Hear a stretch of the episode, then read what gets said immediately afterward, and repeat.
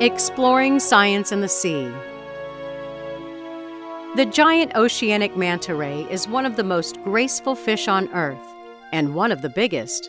Its wings can span 20 feet or more. It flaps them gently as it glides through the ocean. The rays generally are found in groups of no more than a thousand or so. Yet scientists recently discovered the largest congregation of them ever seen off the coast of Ecuador an estimated population of more than 22,000. The giant oceanic ray is one of two species of manta ray. The other stays in shallow waters and is a good bit smaller. The giants are found in warm waters around the world.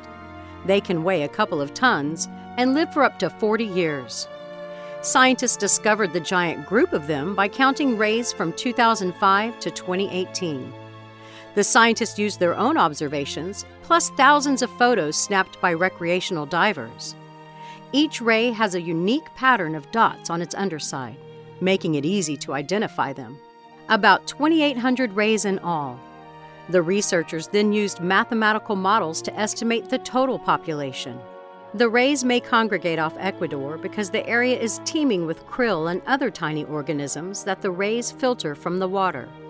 That also brings many other fish, so it's a popular area for commercial fishing operations. And that's a problem for the rays. They're an endangered species, and they're easily entangled in fishing gear, so the giant population of giant manta rays could shrink in the years ahead. Science and the Sea is a production of the University of Texas Marine Science Institute. I'm Holly Brawley.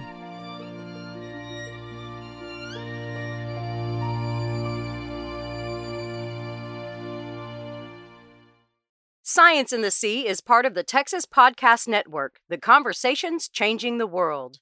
Brought to you by the University of Texas at Austin.